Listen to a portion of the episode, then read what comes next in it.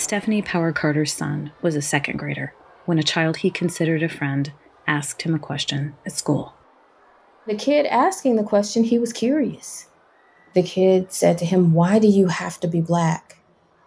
And so that that exchange was pretty jarring to my son. The teacher, who was white, let's just say she didn't handle the situation as well as she might have.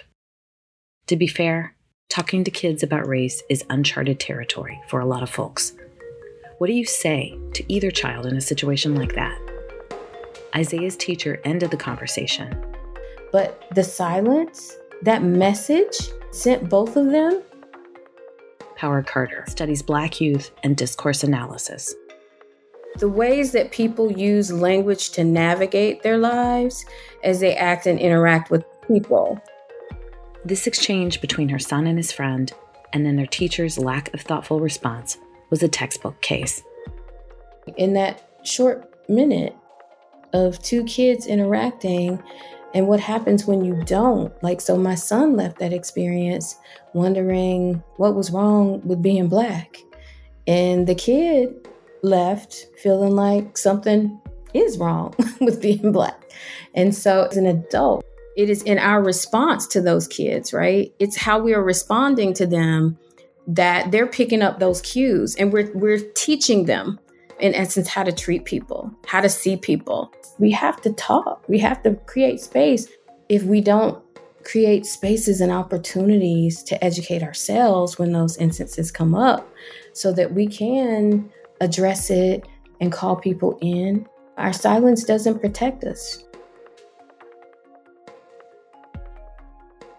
How should we talk to kids about race? How to handle the hurt feelings, the miscues, and the curious, uncomfortable, and sometimes embarrassing questions. In this episode of the Ohio State University Inspire podcast, four experts teach us how to use words and relationships to make all kids feel good about who they are and make them better people because of the rich diversity that they invite into their lives. I'm Robin Chenoweth. Carol Del Grasso is our audio engineer. Megan Beery is our student intern. Inspire is a production of the College of Education and Human Ecology. Let's face it, kids notice difference. That's to be expected. They are inquisitive creatures actively learning about the world around them. But they also notice our reaction to difference. Michiko Hikida spent years in the classroom teaching primarily Latinx children. Latinx herself, she is now a literacy researcher and associate professor of teaching and learning. Anytime that there are different demographics of any sort, children are going to notice that and are, are going to be curious about it or drawing conclusions about it. So, what are some examples of how teachers and maybe parents might trip up when talking about difference? Parents will trip up if they are avoiding it or if they panic. we all panic a little bit um, because we're, we're not ready to talk about it all the time. But if kids see on your face or in your actions that you don't want to engage with it, they think that it is then a taboo topic. And so then they won't bring it to you. Tip number one don't worry. You've got this. Take a deep breath and do what Hikida did for years when a child brought up an uncomfortable topic in my own practice, uh, when a kid caught me off guard with a question about race or a question about class, uh, what I learned to do was to ask questions. And what that allowed was for me to take a moment to get myself together and prepare myself to have the conversation that might be hard for me, but also to get a better sense of what it is that they're asking and trying to understand. That's great advice. It's a stall tactic, isn't it? Just exactly. and I just need a minute to be like, okay, we're talking about this now. Um, so you know, tell me more about that, or where where where did you see that, or um, you know, what else do you know about that? Those are the kinds of questions that just give you a second to collect yourself before you lean in and, and have a conversation that might be hard. Do you teach pre-service teachers or I do. You, uh, what is some of the advice that you give to them? Uh, ask questions to give that yeah. stall technique. right. so I, I so I tell them a story about a pre-service teacher that I watched just masterfully do that one time. Um, she was working with a young Latinx boy, and uh, she brought out a book for them to read. And he said, "I don't want to read that book because it has black people in it." Hmm. And the first thing she did was like gasp and sort of lean back because it caught her so off guard. Um, and then she leaned in and then she said, Tell me about that. Uh, and he went on to explain that his stepdad was black and he hated his stepdad. And so he didn't want to read a book about black families. And so she sort of said, you know, let's see what this black family is like, because maybe not all black families are the same. And then she sort of had some conversations with him about some of his black friends and whether or not she felt like their families were nice people. And then they read a book together. Wow. I think your first response would be to try to call the kid out without even figuring out why. But when you hear a story, you start to understand the why. But these are hard conversations and we're never ready for them. So just trying to let pre service teachers know that you're never going to be ready for it. It's always going to catch you off guard and you're going to make mistakes. So you asked me earlier about tripping up, and we're always going to trip up. The wonderful thing about being a classroom teacher or being a parent is that you see kids a lot.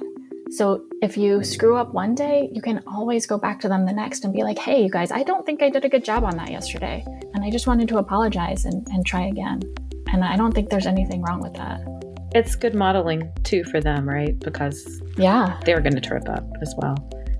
And that's tip number two owning where we are. Not all of us are starting at the same place. Black, Latinx, and Native families begin having these conversations with kids when they are two. Not so for most white families. The discussions Hikida had with Latinx kids about fear of their parents' deportation are not the same discussions in Midwestern suburban schools. For parents, the conversation will be different depending on your background and the preconceived notions that you might unintentionally bring. Erin Parsons Christian, a doctoral student in Ohio State's counselor education program, has worked for 15 years as a licensed family therapist. You know your child, you know how to relate to them. So be honest and open with them and transparent about where you're at. And if you don't always understand how to talk about certain things, it's okay to admit that with them. Parsons Christian is a research fellow at the Center for Discourse Analysis and Video Ethnography, which is directed by Stephanie Power Carter. The center this fall will begin hosting community teach ins. The first topic how to talk to kids about race. How do we empower them to be open about where they're at with these topics? Because they can be uncomfortable and they can spark some controversy and conflict. And so starting the conversation about talking about how it's okay if we don't know how to talk about race with our children, it doesn't mean that we're doing something wrong. It can hopefully make people feel supported in that conversation. Teaching tolerance is not always easy, says Power Carter. When she led teach ins at Indiana University, many of her students were struggling with issues surrounding race. So she discussed the importance of being self reflective being vulnerable and being willing to learn something different and fight through your fear and your inclination to withdraw and to be fragile because it's going to happen. And that's a natural response, I think, but you have to keep moving through it. Tip number three the way we respond to kids about difference matters. Here, white parents can take some cues from black and brown parents. When kids see somebody different, you know, they might go like, oh, what's wrong with their skin? How we're languaging beauty because we a lot of times as adults haven't come to terms and grappled with these kind of constructs, we react. Instead of telling them not to stare, which teaches them to fear, or don't say that, which teaches them that difference is taboo, try saying what a black or brown parent says to their own child. Power Carter says. It's, oh, her skin is brown. It's beautiful, isn't it? That's a conversation that Power Carter and others have a lot with their children. No, you, it's nothing wrong with your hair. You're beautiful. It's nothing wrong with the way your nose is shaped or your eyes color or your the shape of your body. You're beautiful and you're brilliant. You know, you just have to constantly reinforce that. And for white parents, you could say the same. Oh no, they're beautiful and they're brilliant and you can model that Erin Parsons Christian. Using analogies children can easily understand will be really important. So, for instance, discussing race with a three year old, a parent who is a Black woman who said, I can talk in terms of ice cream. We talk about all the people God made as being vanilla, chocolate, butterscotch, all different flavors, but all equally good.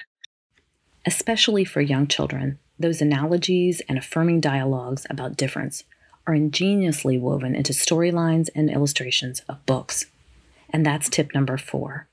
Listen to Jonda McNair, Ohio State's Charlotte S. Huck Endowed Professor of Teaching and Learning, as she reads from Crown, an ode to the fresh cut by Derrick Barnes. It's an illustrated book about a boy getting a haircut. When it's your turn in the chair, you stand at attention and forget about who you were when you walked through that door. You came in as a lump of clay, a blank canvas, a slab of marble. But when my man is done with you, they'll want to post you up in a museum. That's my word. He'll drape you like royalty with that cape to keep the fine hairs off of your neck and your princely robes. It's amazing what a tight fade, high low bald does for your confidence. Dark Caesar. So even to me, the, the idea of calling a black boy royalty, mm-hmm. and at one point in the story, he talks about being so smart. It says you're a star, a brilliant, blazing star, not the kind that you'll find on the sidewalk in Hollywood. Nope, they're going to have to wear shades when they look up to catch your shine. Mm-hmm. Who knows? You might just smash that geography exam tomorrow and rearrange the entire principal's honor roll. A fresh cut does something to your brain right. It hooks up your intellectual. So for me, there there's certain stereotypes about um, the black boy or the black man that this story kind of pushes back, but not in a didactic way, in a really kind of thoughtful and nuanced way. He's intelligent, descends from royalty. And this to me is also an example of the kind of book that I think parents can use. Maybe they don't pick up on all of, all of the things that the author is trying to say in the book, but I think the beauty of books is that there's something in the story for people across various racial boundaries to pick up on. I was going to ask you that as a book that as affirming like that one is mm-hmm. for black kids. Is it also good for white children? I think so. Now, there are some African American authors who have said, I'm writing for black children, but I don't think that excludes children who are not black. For mm-hmm. example, there's a book called I Love My Hair by Natasha Tarpley. And it's about a little girl who celebrates her hair, how beautiful it is. She loves her hair, and her mother tells her there's so many different ways you can wear your hair. Now, clearly, I do believe that Natasha Tarpley, when she wrote that story, she's probably speaking to Black girls. But I think there's something in that story that can resonate with children who are not Black. And if anything, I think it might be good for, for example, a white girl to read that story and to recognize that there are other types of hair that can be beautiful besides blonde, long hair. Mm-hmm. That your hair can be dark and it can be kinky or, or crinkly and curly and still be beautiful. Being a bibliophile, McNair came to our recording studio with a sizable stack of books. They tell and reflect stories of all kinds of diverse characters. A Latinx book of poems that knits together English and Spanish language a book about a Japanese American boy in an internment camp during World War II, and a bestseller called Box Henry Brown Mails Himself to Freedom, about a man who escaped slavery by shipping himself to Philadelphia. McNair helped choose Box as a 2021 Newbery Honor Book when she served on a selection committee. One of the things that I believe makes books so valuable is that I think there's power in the word. Words have power. And talented writers, to me, are able to use words to allow readers to just gain insights about the experience. McNair reads these books and others to her college students, like her doctoral advisor, Rudine Sims Bishop, did for her students at Ohio State. Bishop reset the expectations for children's literature when she wrote that books can be a mirror to Black and Brown children reflecting their lives as a part of the larger human experience. These books affirm children who identify with black and brown characters while at the same time introducing the beauty of difference to readers who don't resemble the characters. The number of books written by diverse authors is increasing, and books like Box are winning more awards, McNair says.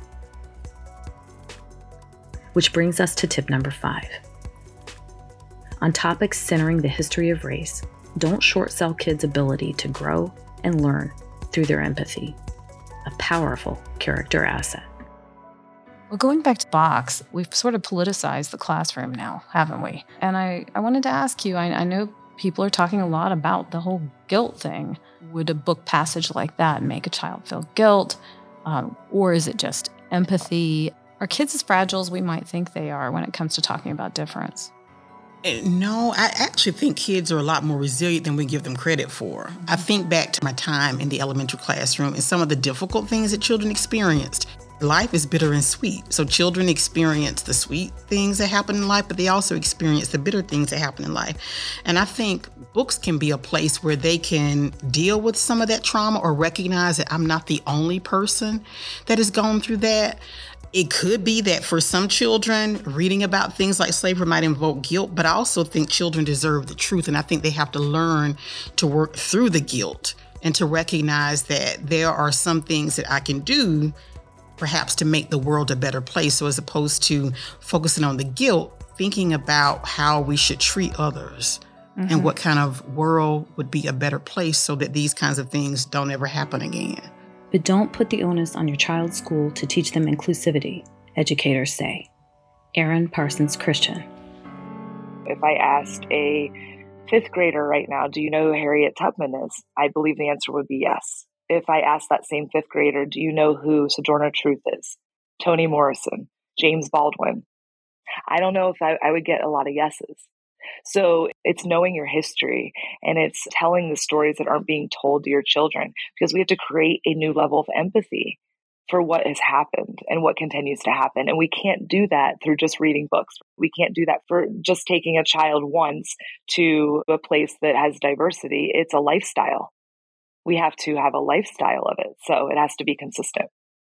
So, number six, don't stop at books. For this point, we turn to a 1947 study by Kenneth and Mamie Clark. Two psychologists who did a study with dolls and toddler and elementary uh, kids of color. And so what they did is they showed them dolls, white and black dolls. The black children chose white dolls over black ones. And it, it showed the, the devastating impacts of internalized racism on children of color. This is a really important and compelling example that parents need to understand when starting that journey of how do I talk to my children about race and, and what are some examples that they can use.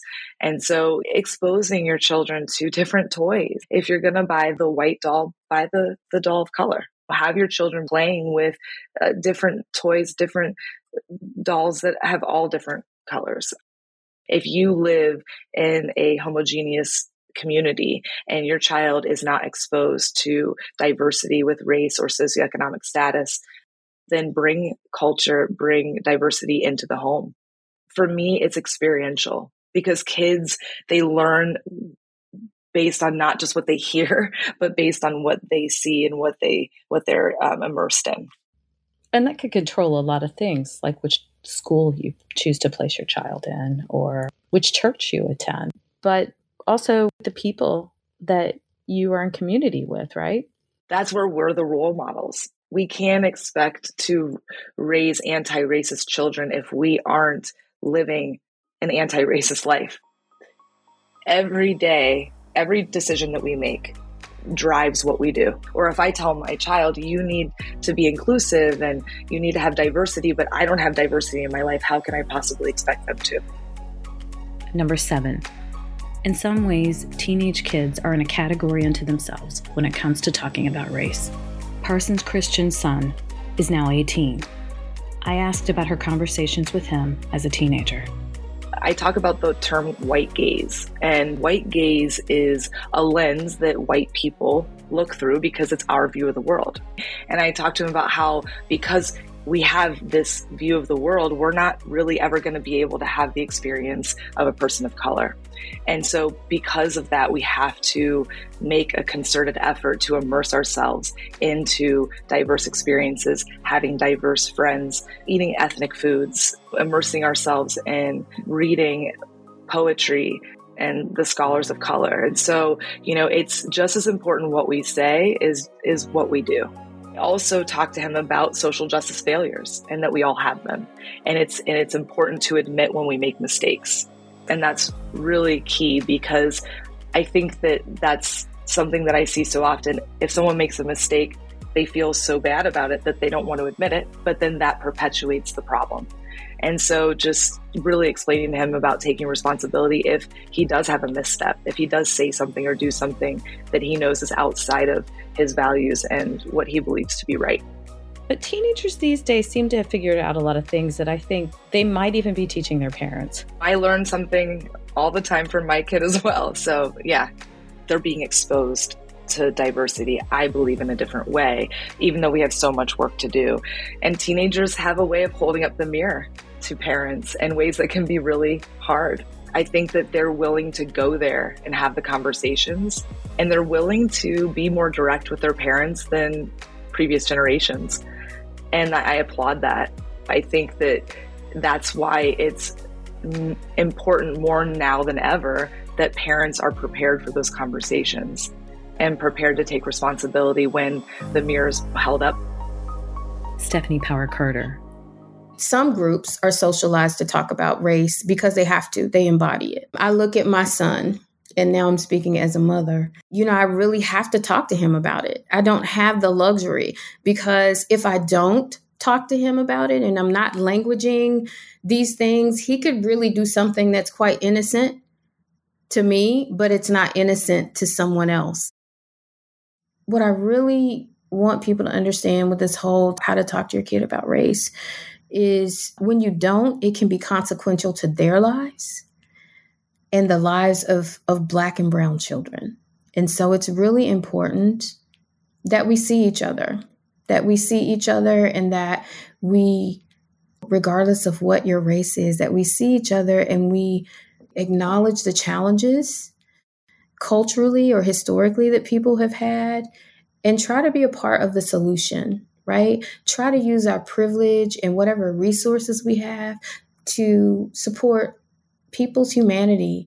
Look at your kid and want a better world for them. I want a better world for my son than what I had. I, I'm every day I get a little more stressed about it, but I do. You know, I remember the King speech. I have a dream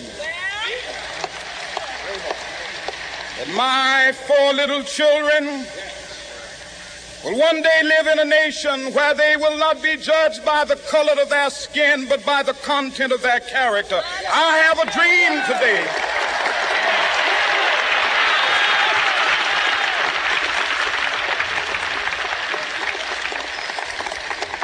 I have a dream that one day down in Alabama with its vicious racists, with its governor having his lips dripping with the words of interposition and nullification. One day, right there in Alabama, little black boys and black girls will be able to join hands with little white boys and white girls as sisters and brothers. I have a dream today. I want to see them doing more than holding hands. I do. I want I want to see them celebrating and honoring each other's humanity. And I want to see them using words in powerful ways that do that.